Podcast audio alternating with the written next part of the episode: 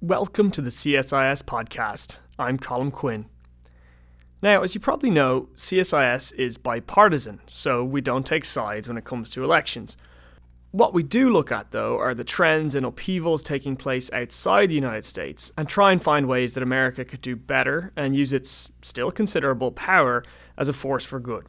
Now, while this election has been taking place, the world hasn't stopped. And so, what we'll be doing in the next few episodes is looking around the world, region to region, and finding out what awaits the next president, whoever they may be.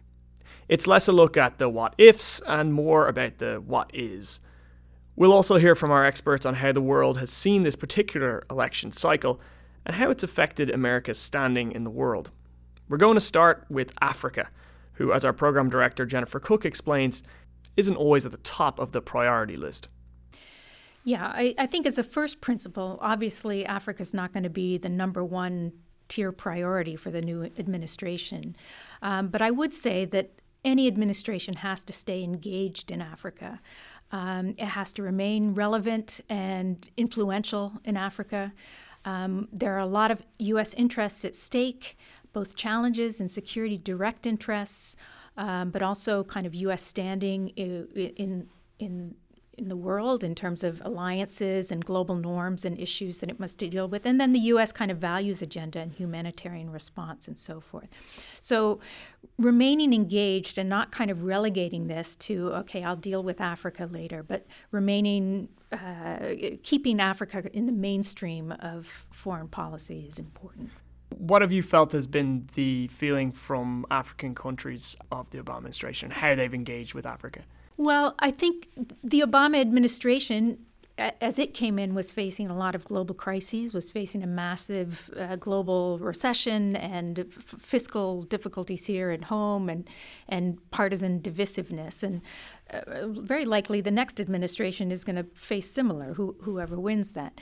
Um, and I think in that first term, those first four years, many Africans were kind of perplexed about where where is the United States, uh, what is its Africa policy, and that at a time that many other players, China, but also Brazil, India, many other players were were stepping up their engagement in Africa. So has the U.S. kind of lost ground a little bit? Has some ground to make up? The Obama administration's second term really did pick up. Um, and, you know, I think it, it, lost ground a little bit on some issues in terms of commercial engagement and kind of being at the forefront of that economic growth, trade, and investment uh, agenda.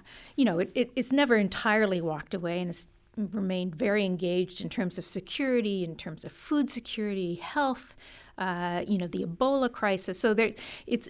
I don't think that we're in danger of the U.S. completely dropping Africa from the agenda, but it is important uh, to have a president who who speaks to Africa is and and again doesn't kind of relegate it to a, a, a secondary issue. Is there anything you'd like to see sustained well, there's a lot of great initiatives that, that have been implemented in under the Bush administration and the Obama administration, the Millennium Challenge Corporation, PEPFAR, and the broader commitment to global health. I think Feed the Future is picking up momentum. The whole Power Africa to electrify Africa, hugely important. Um, one thing I'd like to see sustained is kind of the bipartisan support that all those initiatives have enjoyed. And that is something really that I hope the next administration will cultivate at a time when we really need areas of kind of common bipartisan consensus. Um, you know, I think our security engagement probably needs a bit more nuance. Uh, our engagement on governance and democracy issues, I think, will need to, to shift. Uh, that's an area that there have been a lot of rollbacks on the continent recently. Um, in terms of big new initiatives, I think we'll want to sustain uh, some of those existing ones.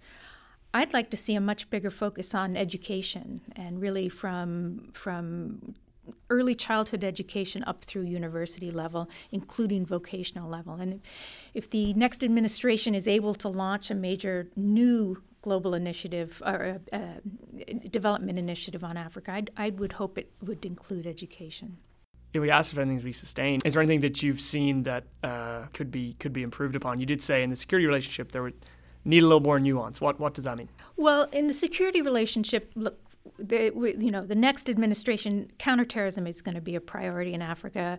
I think y- y- we will still need to build mi- military capacities of governments uh, affected by this, and I think we'll want to do that in a way that emphasizes civilian protection and professionalism. This isn't just a, a matter of training soldiers to, to shoot and, and, and so forth. Uh, really, kind of the institutional underpinnings of a good security response. But more than that, we have to start thinking about okay, what comes next? And these militaries have been to some extent successful in clearing uh, terror groups off of, of territory, but now what fills that vacuum? And I don't think there has been a whole lot of thinking by African governments or really by the United States of okay, what then? How do you build local governments? How do you build a, a some kind of community policing capacity? You know, w- what are going to be the priorities in terms of generating economic activity in these places that have been devastated by insecurity? So that's going to be a big challenge. It's it's much easier to clear territory than to fill a kind of a political vacuum. The news about these, I think it's five African countries that are trying to pull out of the International Criminal Court. Yeah. Um, I mean, that's happening right now. What does that say about kind of the, the slide in, in governance and, and democratic values in, in Africa right now? Is that a trend? Is it something that just everyone's kind of hopping on the same boat? Well, yeah, I think there is uh, kind of a trend of rejecting some of the norms that many African governments kind of pledged when they joined the African Union in terms of building democracy, in terms of taking responsibility and ending a culture of impunity. Um, and you know, you've seen rollbacks in democracy. This withdrawal from the ICC uh, is is another aspect of this. In some ways, it's understandable since all cases of the ICC have been, you know, directed against Africans, and I think there's a kind of a, people's hackles are up about that. But it does say, and this goes to the point about how does the U.S. stay relevant and influential.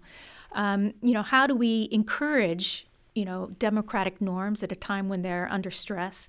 How do we encourage strengthening national judicial systems? You know, the ICC is meant to be a last resort if your own judicial system can't handle it. Can we refocus the ICC to, to focus more on building judicial capacity within national governments rather than simply emphasizing this kind of prosecutorial role that it has? Um, so I think the, the governance issue and democracy issue are going to be tough ones. And look, the first place we can start is with modeling good behavior. And, you know, this has been a rough election year in terms of the c- civil discourse that is needed for a democracy, in terms of the negotiation and compromise that is needed in n- democracy, in terms of rhetoric that kind of uh, excludes certain groups, uh, certain ethnicities, certain religions, and, and kind of uh, democracy and factionalism, you know, by, by pitting people against another. And then, of course, the you know, institutions that are nonpartisan and national in nature. You know, this has been a very revealing election about how fragile democracy is. And I think, you know, that's something that we as the United States and the United States government, certainly when it goes about building and trying to promote democracy elsewhere, needs to keep that in mind. And uh, I think the first step is to model um, good behavior in terms of civil discourse. We're bipartisan. We do not take sides in presidential elections, but you travel in the region and you've, you've you speak to many different people from um, different African countries. Um, how have they been viewing this election?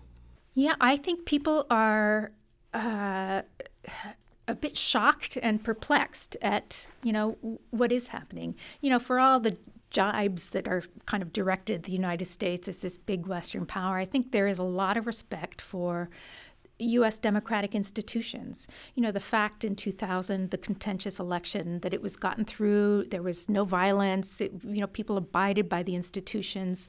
That was a rough moment. Um, but, you know, I think that the fact that the United States got through that, working through national institutions was important. I think this one, uh, for many uh, African friends and colleagues that I've talked to are looking at this election and saying, wow, this is, you know, these are things that happen in, in some of our countries in terms of the divisiveness, in terms of the allegations of corruption and rigging and, you know, kind of law enforcement, you know, intervening in certain ways. And I think, um, yeah, people are shocked. I, I think uh, many people that I've talked to kind of saw Trump as a character, this kind of larger than life character, but probably not not somebody who would eventually uh, come to be the Republican nominee. I think people are much more familiar with Hillary Clinton. She's spent a lot of time in Africa, and you know ha- has been important on a number of big development issues.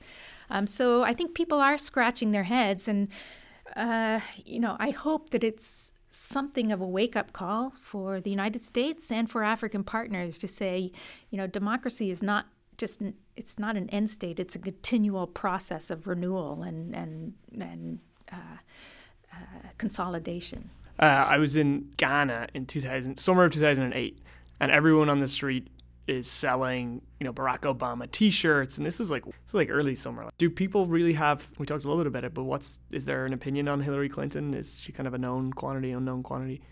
She's a known quantity, and you know, eh, Bill Clinton was extremely popular in Africa. You know, I think many eh, perspectives kind of mirror some of the perspectives on on Clinton that we hear here. You know, she's she's been in this for so long. And, you know, Barack Obama was exceptional in some ways. First, because he was an African American, uh, he was somewhat new to the scene. Um, you know, but I, I, there's no antipathy to, to Hillary Clinton as, you know, that I, that I can really discern. Um, you know, Trump is also a known quantity. I was at an Africa Studies Association meeting in Indiana a few years ago, hanging out with some uh, South Sudanese scholars, and there was Trump in the, and they were just completely flocked to Trump. Everybody recognized him. Everybody knows knows who's, who he is, and this was well before his presidential bid. He was at the hotel or something. He was at the hotel. Oh, well, maybe it was his hotel. maybe. Yeah. okay, maybe. People know him, and uh, yeah. you know, people follow the United States. We don't, you know, we don't. Americans don't necessarily follow what's happening in South Africa or Kenya or even Nigeria. Africans follow what's happening in the U.S. political system and have, have strong opinions about what's happening here. Let's wrap it all back to policy. Okay. Um, you did mention that you would like to see more focus on education this time around as part of one of these big projects with Africa. What what would you recommend there? How how should uh, the new administration go about that? Well, I think you know there's first is making the case to Congress about how how critically important education is to all of our other interests, whether they be commercial and economic, whether they be security interests. You know, when looking at violent extremism and, and in, in some of the places in the Sahel and Nigeria, every single person I talk to says, you know, what we need is is much stronger education that gives everybody an opportunity and kind of is the first step to kind of equal opportunity that builds some kind of sense of, of social and national, you know, cohesion and identity, and that prepares young people for an eventual job or some kind of economic activity. Um, so it, it, touches on health, it touches on the economics. It, it, it's it's so fundamental, and it's a place where the United States does work in education, but it's a little bit piecemeal, and it hasn't really gotten the uh, kind of strategic uh, framing, I think that might be required. And I think there's a good case to be made um, to step up that particular aspect of our, our development. And, and again, getting the right mix of kind of early education, vocational education, you know, new technologies that can help, you know, uh, uh, deliver education and quality education. Those are all important elements of that ending on a positive note. We cannot always say that about CSIS podcast. That's great. Jennifer Cooke, thank you for joining Thanks me. Thanks so much. And that was Jennifer Cooke giving us a taste of what's to come. Next up is the Americas, so listen on for more on what lies in store for the next president. I'm Colm Quinn. Thanks for listening.